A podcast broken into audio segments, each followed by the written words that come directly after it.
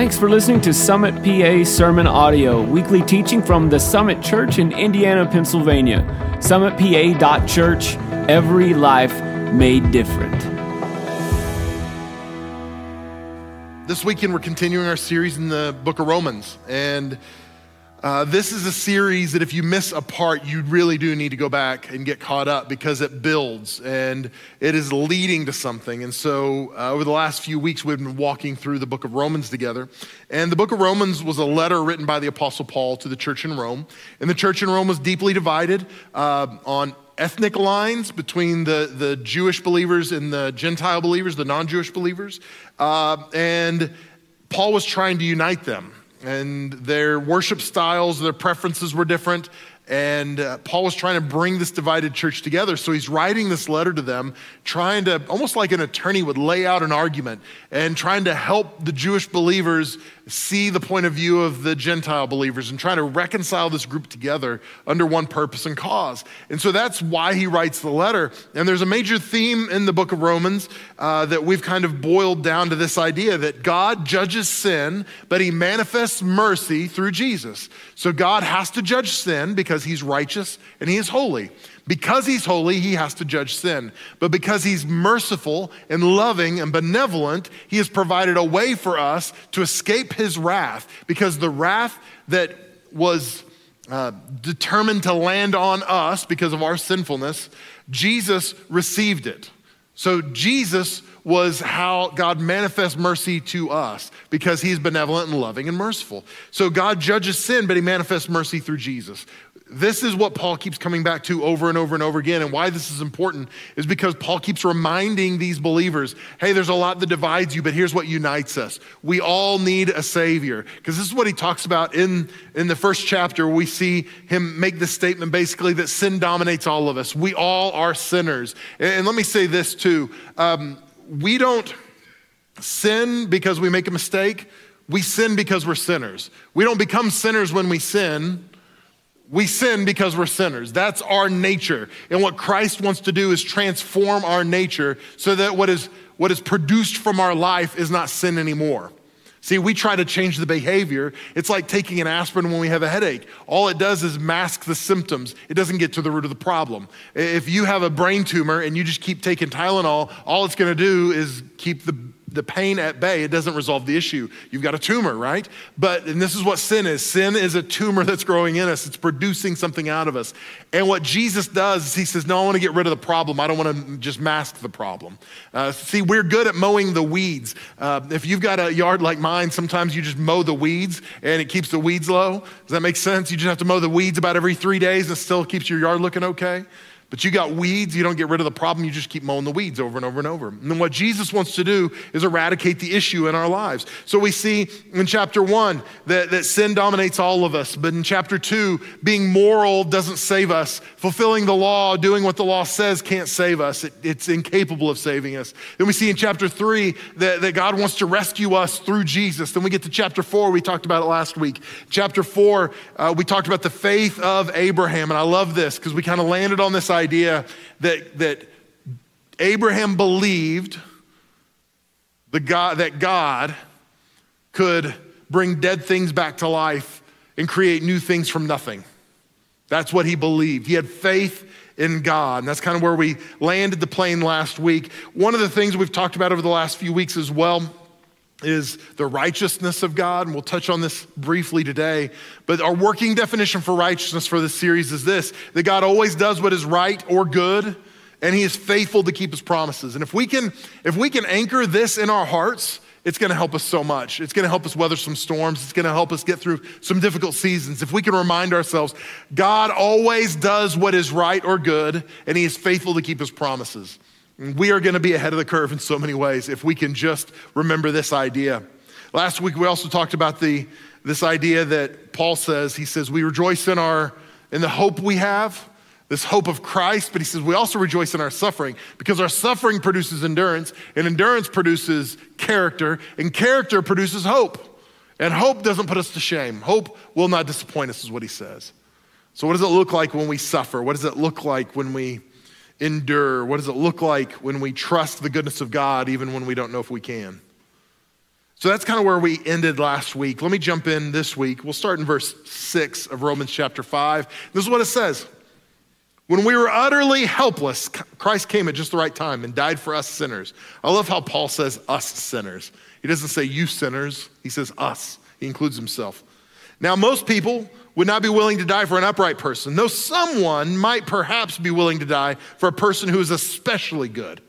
But God showed his great love for us by sending Christ to die for us while we were still sinners. Now, in the world we live in, uh, we're conditioned as parents to take care of our kids, to protect our kids. And so if I asked you, um, would you be willing to die for your child? You might say yes, but it might depend on the day. Some days you're more willing than others, right? Let's be honest. There's some days the mom's like, I'm not so sure. Um, I might want to kill my kid today, actually. I'm like, strangle my teenager, whatever it might be. But, but for the most part, we would say as parents, yes, I would lay down my life for my child. I love my child so much. I value my, my children so much that I would lay down my life for my kids. That's awesome. I started with kids because if I would have started with spouse, it might not have felt the same way. Would you die for your spouse? And some spouses would be like, yes. I don't know, maybe. Maybe it's a little tougher, but you probably, hopefully, you would still say yes. I would lay down my life for my spouse. I'm so grateful for Kim. She's a wonderful mom. She's a wonderful pastor. She's a wonderful wife. I would willingly, gladly lay down my life if that's what I needed to do for my wife. I would do that because I love her. Let's, let's broaden the circle a little bit. What if I said, hey, here's a person, and, and by the way, um, it's Memorial Day weekend, and I just want to remind you um, the reason we have Memorial Day on Monday is not so you can have the day off from work and cook out and eat copious amounts of hot dogs. That is not the point of Memorial Day. The point of Memorial Day is for us to remember that there are men and women who've laid down their lives in, in the, for the cause of our country so that we could experience freedom. And specifically for us today, the freedom to worship God however we want to. Because as I was talking to Dr. Raman last night, they don't have that freedom in India. They're persecuted for their faith in Christ. They're persecuted for sharing their faith. They're persecuted for the way they worship. And I'm so grateful that we have the freedom we have. And it's because people have willingly laid down their lives for us. They've willingly laid down their life for a cause. And so if I said to you, hey, okay, we get that you would lay down your life for your family. What about somebody who maybe was a war hero? Someone who had saved a bunch of people in a combat situation, they had risked their own lives, they had saved others. Would you lay down your life for them? Maybe. I mean, they're really good, so maybe, I, I don't know. What about a doctor or a medical professional who's made great strides? Maybe they invented a cure to an incurable disease and millions of people have been saved. Would you lay down your life for them? Maybe. Maybe. I don't know think it's even harder when we broaden the circle more. What if I said, hey, here's a convicted murderer. He's murdered multiple people, cold blood. There was no justification, it's just evil. I would bet that very few of us would be willing to die for such a person, myself included, by the way. Why? Because we would look at that person and we would say, I, we would judge that our lives are more valuable than their life. And we would say, they're not worth my sacrifice. And this is the beauty of Christ. What we see here is that while we were yet sinners, Christ died for us. So, what that means is on our very worst day, Christ died for us. Not on your best day. Not when you were firing on all cylinders and you were the perfect husband and dad and boss and like you were do, you did your prayer time at 5 a.m. and then you went and worked out and you were just you loved Jesus all day. You had a perfect day. You were throwing a no-hitter, right? It was perfect. It's not that day that Christ died for you. Because what Paul makes clear is that righteousness in our flesh is worthless. Paul says our righteousness is filthy rags, it's trash, it's rubbish compared to the righteousness of God. So on our best days, it still doesn't measure up. So Paul's not talking about our best day. He says, when while we were yet sinners, Christ died for us. Christ didn't wait for you to get your junk together and figure your life out. He didn't wait for you to, to act perfectly on your worst day, the day you're most ashamed of, the day you hope no one ever finds out about, the day you live with the most regret and shame. That's the day that Christ looked at you and said, They're worth my sacrifice. I will willingly trade my life for them because they're worth it. When Christ looked at you and he saw you on your worst day, he deemed you worth it. That's the trade off Christ has made for us. While we were yet sinners, Christ died for us. We're born sinners. We don't start sinning, you know, because we just had a bad day. That's our nature, as I said earlier. That's who we are, but Christ came to change our nature, to change our identity, to transform who we are. It Goes on to say in verse 9, and since we've been made right in God's sight by the blood of Christ, he will certainly save us from God's condemnation. For since our friendship with God was restored by the death of his son while we were still while we were still his enemies, we will certainly be saved through the life of his son. So now we can, we can rejoice in our wonderful new relationship with God because our Lord Jesus Christ has made us friends of God. What in the world? Like, this doesn't even make sense. Paul declares that because of what Christ has done, now we're friends with God. And this, this is churchy, and if you hear this in church, it's easy to go, yeah, oh yeah, I'm, I get it. Friends with God. Yep, we're good. Move on. We got this. I, I want you to get a hold of this for a second.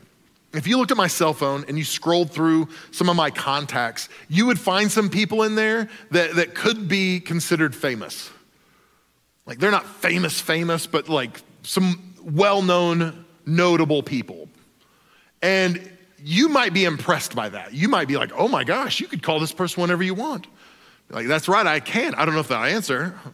I might text them. They may never text me back, but yeah, I, I got their number on my cell phone. And you might be impressed by that because you'd say, Mel, you're friends with. Well, maybe. If you met a celebrity and you guys became friends, if you just ran into like Ben Roethlisberger somewhere and he's like, man, I'd love to hang out with you. Can I get your number? We can talk sometime. You would tell everybody you knew. And your friends would be like, oh my gosh, that's crazy. Now tell me about it. What happened? Tell me about the interaction. You have to give every detail of it. And, and Paul says, we get to be friends with God. And we're like, cool. The God of the universe, the God who spoke creation into existence, wants to be friends with you. All right. We don't tell anyone about it.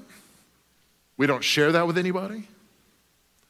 Nobody is, is dying to hear the details, and maybe it's because we don't have any energy or enthusiasm about the fact that we're friends with God. Okay, whatever. We get to be friends with God. Now, here's the, here's the amazing part God wants to be friends with you. He wants to be friends with you and I. And the most amazing part is, it cost him his son to facilitate that. He said, I want to be friends with you so badly, I'm willing to let my son lay down his life so that we can be reconciled in relationship together. That's the, that's the distance God would go to. That's the price he would pay to know you, to be in relationship with you, to be in relationship with me. And yet, we treat it so flippantly. Oh, yeah, I go to church.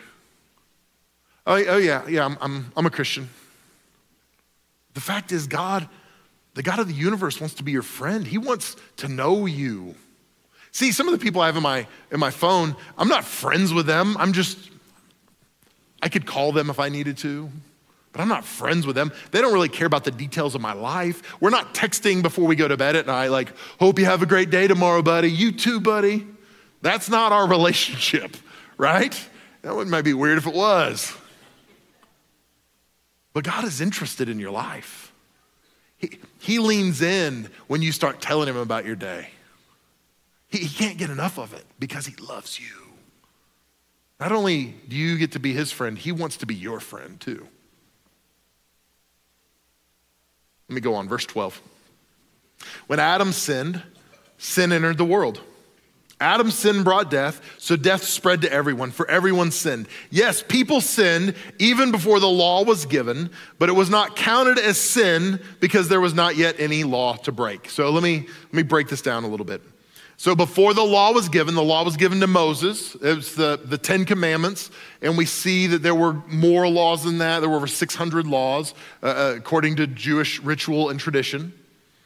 And before the law was given, there was no law. So if you're driving down the road and there are no speed limit signs and your GPS isn't telling you what the speed limit is, you've got to assume, like, I don't know what the speed limit is. I'm just going to drive, right? And if a police officer pulled you over and they pulled you over for speeding, you could say there was no law posted, but you'd still be held responsible. You would still be responsible for that. Um, what we see in Scripture is this idea of progressive revelation. So, Adam didn't have the revelation of God that Abraham did in a lot of ways. Now, Adam was face to face with God, he was intimate with God differently, but the law wasn't given to Adam. So there was things about God's nature he may not have known the way we do today. Abraham knew things about God that, that maybe Adam didn't, or contemporaries of Adam wouldn't. We see Moses. Moses knew God in ways that Abraham didn't. The law was given to Moses. Uh, so he had, there was progressive revelation of who God is, of his character, of his nature. And today we have seen even more because we have the word of God. Uh, there's a greater revelation to us today than we've ever had. So, so we can know God more intimately. So before the law was given, there was sin we see Adam sinned um, when Adam rebelled against God. God gave him instruction. He said, Don't eat of the tree of the knowledge of good and evil. Don't eat of this tree, right? And Adam was like, We got it. We won't do it. We're good. We promise. And God was like, All right, well, we'll see you later. And God left. And they're like, You know what sounds good? That fruit from the tree of the knowledge of good and evil. And they promptly ate of the fruit. And they rebelled against God. They, they sinned against God. And they knew they did because they hid. They knew they were disobedient. The Word of God tells us that from the beginning of time, the, the law of God was written on our hearts. We, we know right from wrong. We might not know that it's a law, that we're breaking the law. So, what, what he's saying here is the law wasn't yet given. So, there wasn't an objective standard for people to disobey. So, as a result, it wasn't counted against them. The, the individual sin wasn't counted against them. In fact, if you look at the King James, which I don't refer to the King James very often, but in the King James Version, of Romans 5.13, it says, For until the law, sin was in the world, but sin was not imputed where there was no law. So, this word imputed, I love this word, uh, and, and it just means to reckon, to set one's account so it wasn't credited against someone. It wasn't puted. God didn't say, you did this and you did this and you did this. There was collective sin that was counted against us.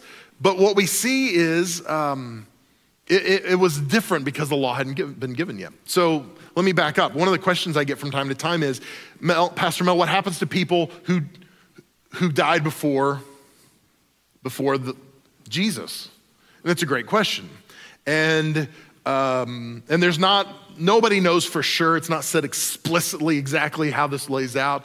But what I believe is that um, before Christ, people would come to faith in God. Uh, we see Abraham believed God. He had faith in God. And, and this hasn't changed from the beginning of time to now.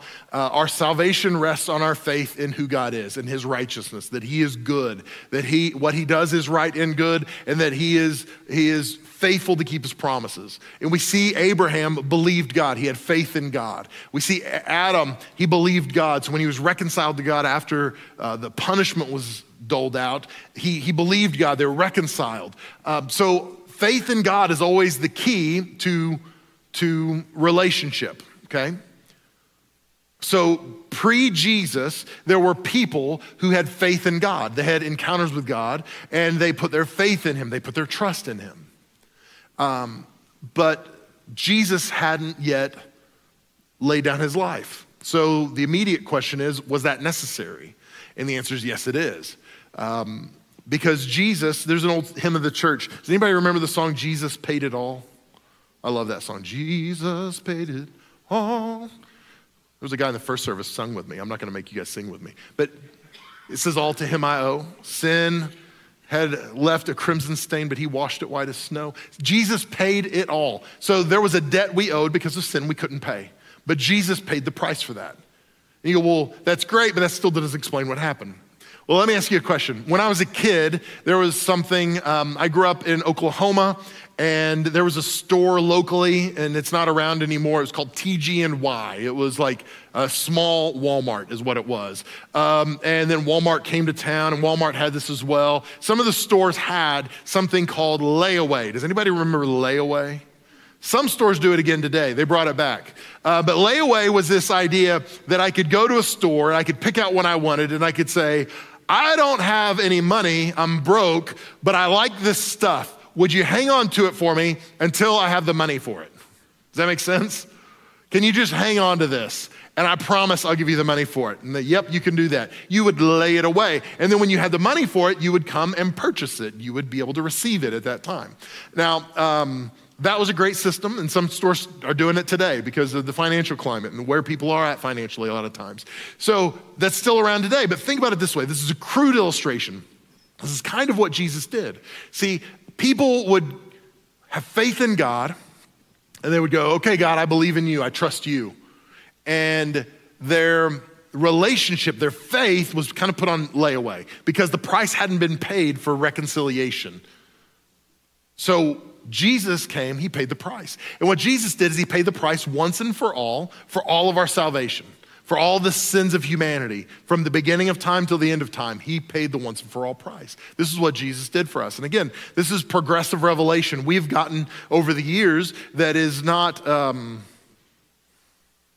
I want to be careful because we have people from time to time that are like, hey, God told me this. And it's like, God didn't tell you that because that's contrary to scripture. So that is not progressive revelation. That's just you feeling that. Like that's you eating a bad meal and coming up with something weird, right? So progressive revelation, it always ties back to the character and nature of God, always ties back to the authenticity of scripture. We can filter it through that.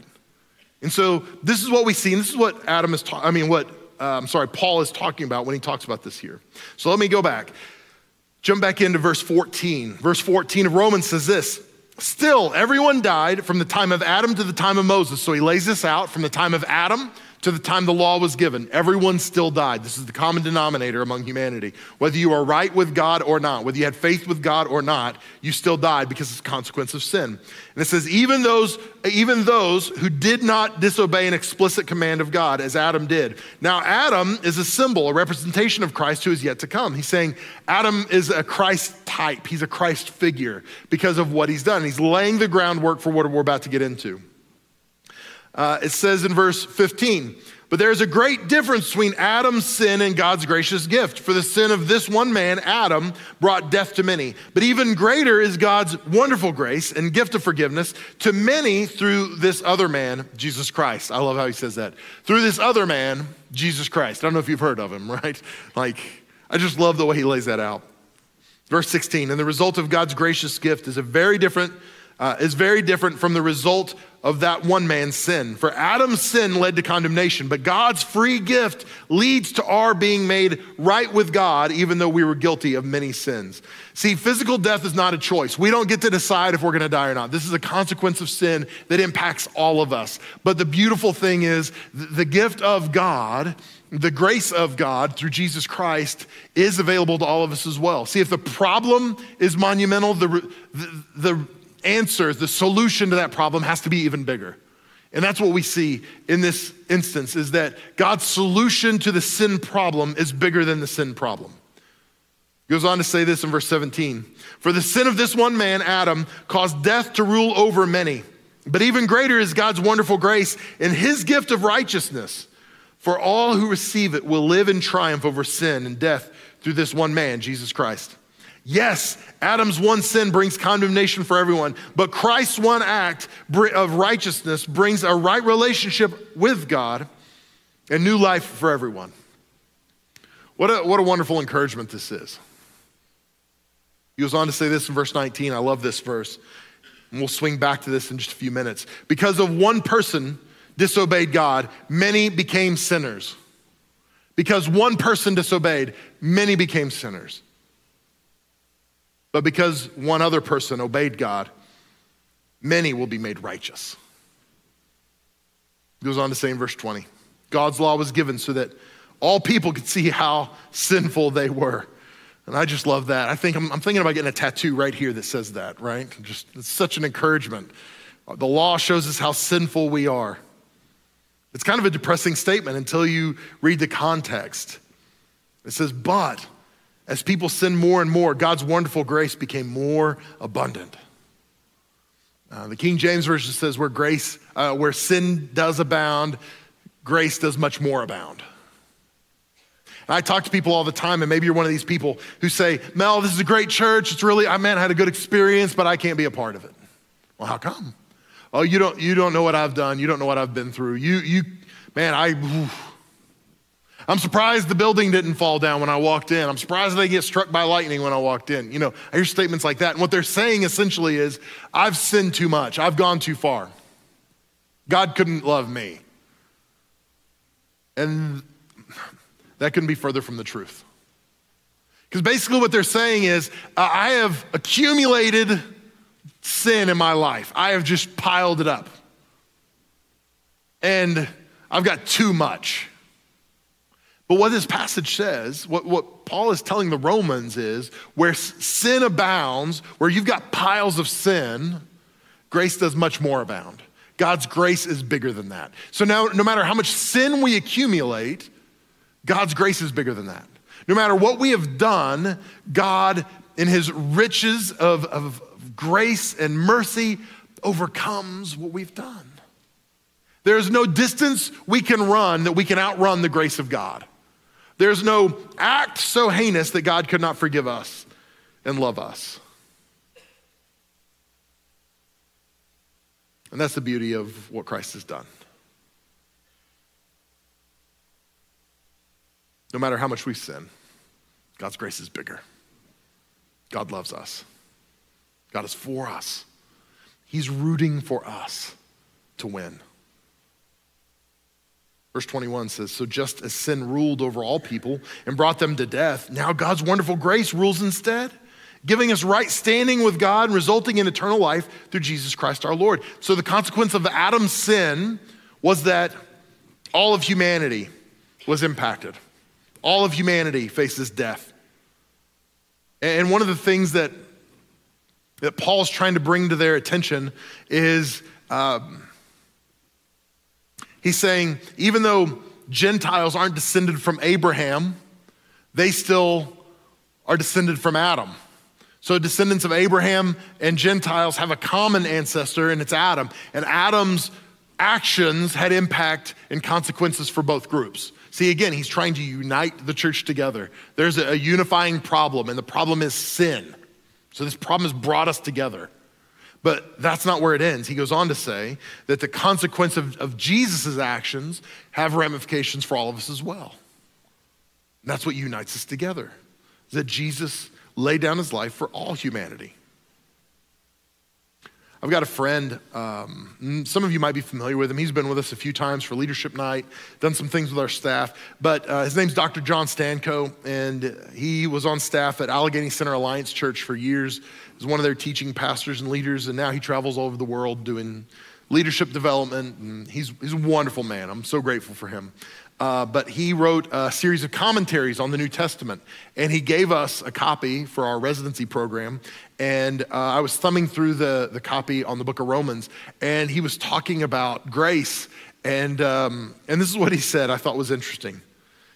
Uh, he said this You haven't preached grace sufficiently until someone accuses you of preaching it too much or taking it too far. I will say, I've been accused of preaching grace too much. Um, I've had people say that we are prosperity gospel because because we talk about grace so much and we talk about good things and it's like well that's part of it right like we should um, I, have been accused of, of, of watering down the gospel and not preaching enough about sin and if you stick around through the whole book of romans you are going to get your fill of me talking about sin i can assure you of that um, but i've been accused of that and i used to get a little defensive about it but i realized like Paul was accused of that as well. We'll get into that in a second. And, and what Dr. Stanko is trying to say is if we are not talking about grace so much that people think we're overdoing it, we're not giving it its, its just it's just service. We're not giving it credit because it's so easy to swing the pendulum one way or the other, where we talk about all grace or we talk about all sin. But if we understand how big the sin problem is in our lives and, and we can get a hold of how big God's grace is, it will transform us. It'll change us. And this is what Paul is trying to help the believers in Romans understand. He's trying to help them wrap their brains around this. So we get into chapter six now, and I'm, just for the record, I'm not preaching all of chapter six right now, so you can take a deep breath. I'm going to start in verse one, but Paul is transitioning now and he's trying to tie these ideas together. And he said, Well, then, should we keep on sinning so that God can show us more and more of his wonderful grace? Of course not. Since we've died to sin, how can we continue to live in it? And so he's, he's a- asking this question rhetorically. And it was probably, there's a lot of scholars who believe he was asked this question, that he was pushed on grace. That, that probably Jewish believers were saying, hey, you're de emphasizing the law too much. You're talking about grace too much. Um, and if you're talking about grace, then is the law necessary? And so Paul is trying to answer some of these questions and push back on this. So this makes me feel better. If Paul was being criticized for preaching, I don't mind being criticized once in a while. Um, and so he, he, he says, Does this give us license to sin, basically? And this is the unhealthy view of grace. The unhealthy view of grace says, I can do whatever I want, and God's got to forgive me. I can live however I want, and I'll just go to confession. I can, I can do whatever I want. As long as I'm in church on Sunday, I'll be fine. That, that, is not, that is not authentic walk with Jesus Christ at all. Um, that is presuming on the grace of God, and you're in dangerous territory when we do that. So Paul says that's not what we do. In fact, what he says is, of course not. We have died to sin. And he gets into this idea that he, that he introduces that we die to sin. And he says, Or have you forgotten that when we were joined with Christ Jesus in baptism, we joined him in his death? For we died and were buried with Christ by baptism, and just as Christ was raised from the dead by the glorious power of the Father, now we also may live new lives. So, this is something that Paul talks a lot about in his writings. He talks a lot about unity with Christ. He talks about being one with Christ in his suffering, death, burial, and resurrection over and over and over in his writings. Specifically, we see it in the book of Galatians, in the book of Colossians, the book of First Corinthians. We see him highlight these ideas that we're unified with Christ in these things. And specifically, when we talk about baptism, uh, you may have been raised in a tradition where you weren't baptized by immersion. That's what we do here at Summit. And if you've never been to one of our baptism services, they're awesome. Um, but, but we believe in, in baptism by full immersion. So you will literally be dunked, you will go under the water. And this is, this is in keeping with uh, first century church. So in the first century church, they baptized in full immersion. And for the first century church, they, they use this symbolically to say, we are one with Christ. And so as we're baptized, as we go under the water, it's like being buried. We die and are buried under the ground, under the water. And then we were raised up out of the water, we're raised up to new life with Christ. This is symbolic of our unity with Christ. And this is what he's talking about that we are dead in our trespasses. We're dead in the flesh. The flesh is gone, and then we're alive in the spirit. Then he says this in verse 5 since we've been united with him in his death, we will also be raised to life as he was. We know that our old sinful selves, uh, yes, our old sinful selves were crucified with Christ so that sin might lose its power in our lives. Listen to that. Our old sinful selves were crucified with Christ so that sin might lose its power in our lives. We are no longer slaves to sin. For when we died with Christ, we were set free from the power of sin. We're dead to the power of sin. Uh, I am a child of uh, the 90s. I was in high school in the 90s, and one of my favorite shows that was on, it's still on reruns, uh, you know, today, uh, is Seinfeld. Did anybody watch Seinfeld? Some of you are sinners like I am. So, Seinfeld. Um, there's this episode of Seinfeld where George Costanza, he hated his job. Hated his job. And he changed jobs all the time. He hated his job, and finally one day he had had enough. He went in and he did what he did what all of us dream about doing with a boss that we hate. he went in and he just let him have it, double barrel, just rah, rah, rah, rah, rah. He just told him everything he believed, everything he thought, and he stormed out, walked away. And it was like, um, it was symbolically, it was like, you ever seen the action movie where the hero's like walking away in slow motion and there's an explosion behind him? Like, I think if you have a bad job, you've had dreams like that, you know, where you're like, oh, yeah, I'm to leave that way. Um, and this is how George Costanza left his job. And so he gets home that day and he's having this conversation they start talking with his friends, and he realizes, he says, I think I made a horrible mistake. And then they said, Well, what are you going to do? And he said, Well, what if I just go back? What do you mean? So what if I just go back and pretend like it didn't happen? He said, Well, you just quit. And he said, Yeah, I know, but, but we'll see. So the next day he just goes back to his job. And they're like, Costanza, what are you doing here? He's like, What? You quit yesterday. He said, Oh, that? No, no, I was just kidding. I was just joking. And he tried to slide back into it after he just said, No, I'm out of here, right? This is what we do with sin so many times. We, we have moments like these in a service, and somebody maybe will challenge us or inspire us, and we'll go, Yeah, sin is dead to me. Because that's what you're doing in that moment. He, when you quit a job, you're going, you, I am dead to you, and you are dead to me, right? There's an old country song, Take This Job and Shove It. You remember that one?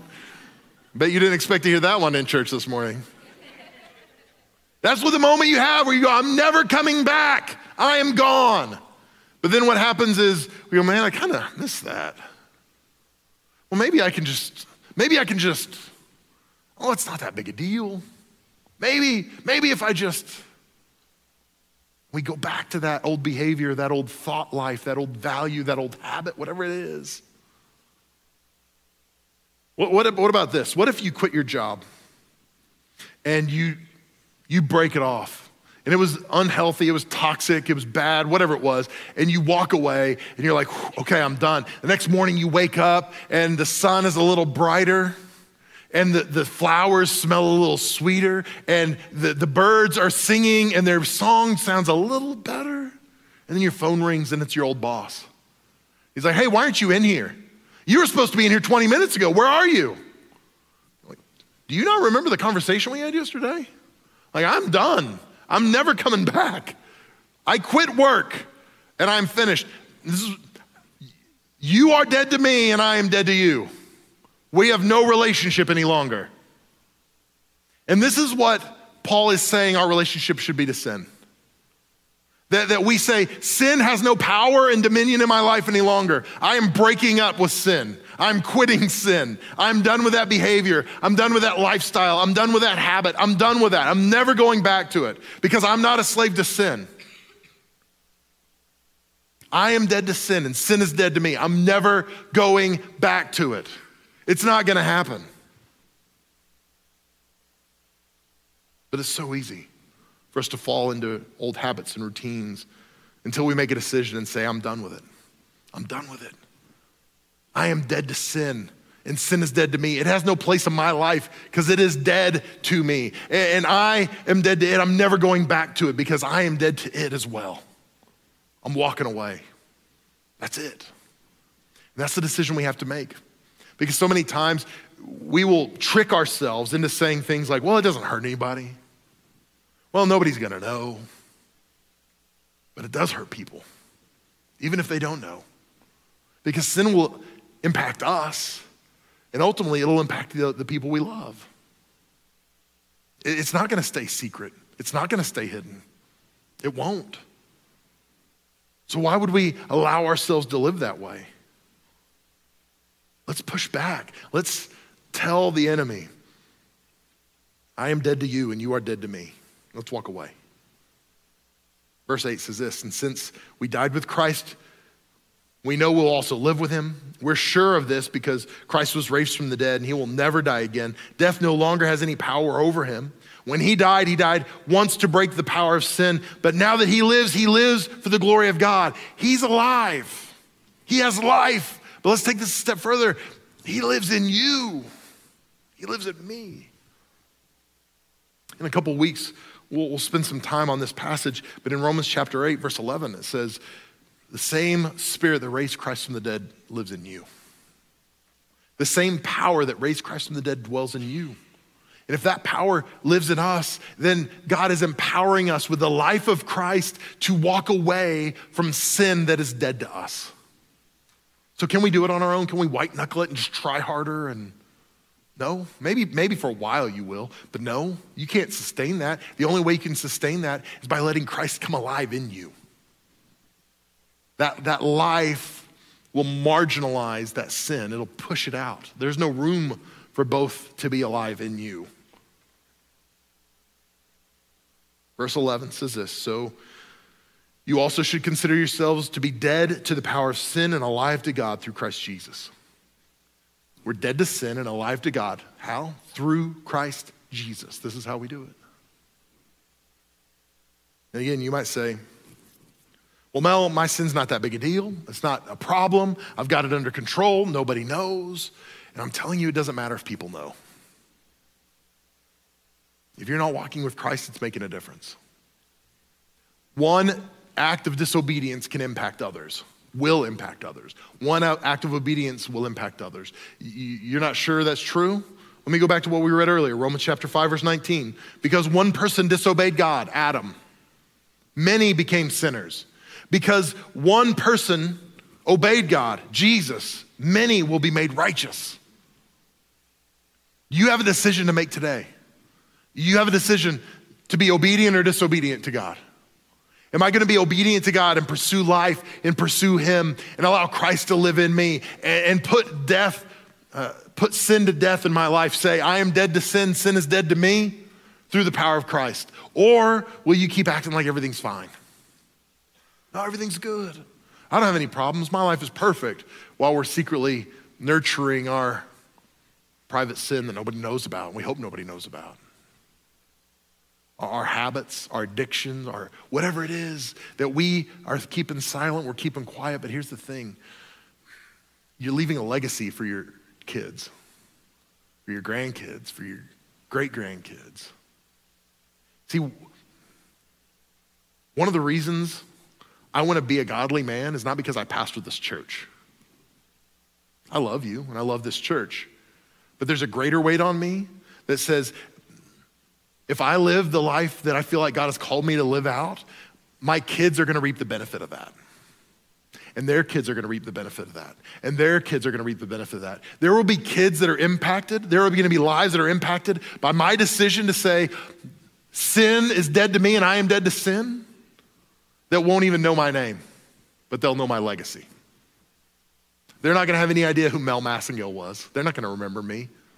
But they're going to know that there was an impact made in their life because they're walking with Jesus, because their parents were walking with Jesus, because their parents were walking with Jesus, because their parents were walking with Jesus. But the same is true on the other side, too.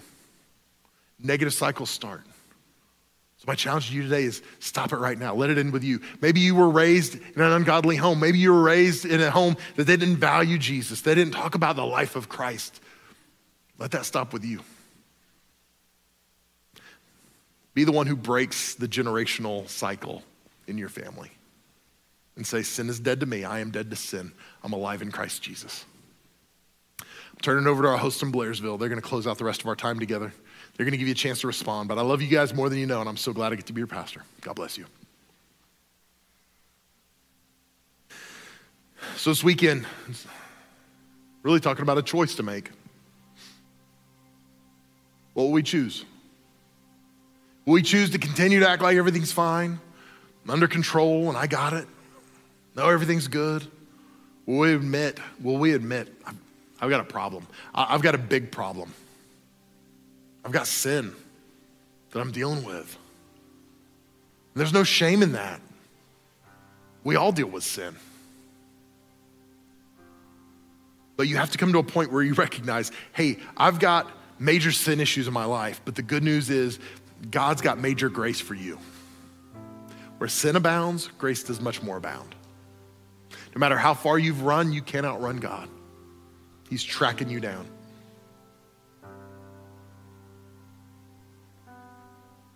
Maybe you're a Christian, but you've been dealing with what Scripture calls uh, sin that entangles. Maybe you're really trying, but you got hung up in some stuff that just is dragging you down. You really do want to serve God. You really do want to know Christ. I believe today's the day that that sin is going to be going to be cut off your life. You're going to be set free from that. You're going to walk away from it. And it's not just a force of will. It's not just us saying, this is it. I'm not going to do that anymore. I'm not going to think that anymore. I'm not going to value that anymore. That's part of it. But part of it is saying, Jesus, I trust you to take control. I trust you to, to live life through me. And when we do that, He will. But we can't keep going back to it. Will you choose life today? Will you choose the path that Christ has for you today? Because there's abundance in that. There is true life found in that. Let's pray together. Lord, I can't believe you would love people like us, like me. I'm continually shocked by your goodness, God, by your grace, by your mercy. We don't deserve it. We have not earned your favor. But God, I'm grateful that you have seen fit to make a way for us to be friends. God, we don't just get to serve you, we get to know you, and you want to know us. So, God, thank you for the, the benefits we have of following you that are so much bigger than just going to heaven. God, I pray today, those of us here in this room, those of us watching online, we would choose life today. We would say yes to you. We would say no to the enemy and no to our flesh and no to sin. We would walk away from that. Just like the burning building, the slow motion scene in a movie, God, I pray that that's what, that's what would happen in this room, that we would walk away from our fleshly nature and desire today, that we would allow Christ to come alive in us. So, God, have your way.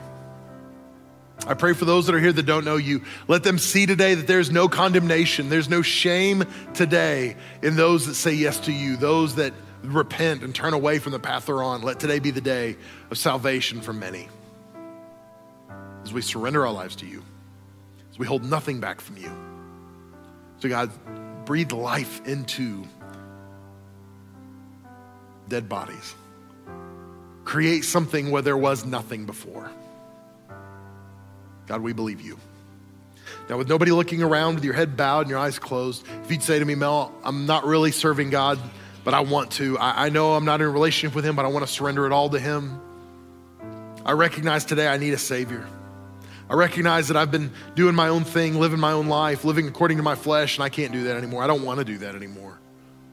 So from this point on, sin is dead to me, and I am dead to sin. I'm walking away from that life. I'm not going to embarrass you. I just want to pray with you. And if you want to be included in that prayer, would you slip your hand up real high where I can see it? You say, Mel, that's me. Yeah, a couple hands on my right. Thank you. Yeah, another hand. Thank you, sir. Who else would say, that's me? Yeah, thank you, ma'am. On my left, I see you. Who else would say, Mel, pray for me? Include me in that prayer.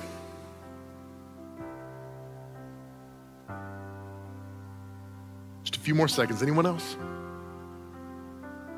All right.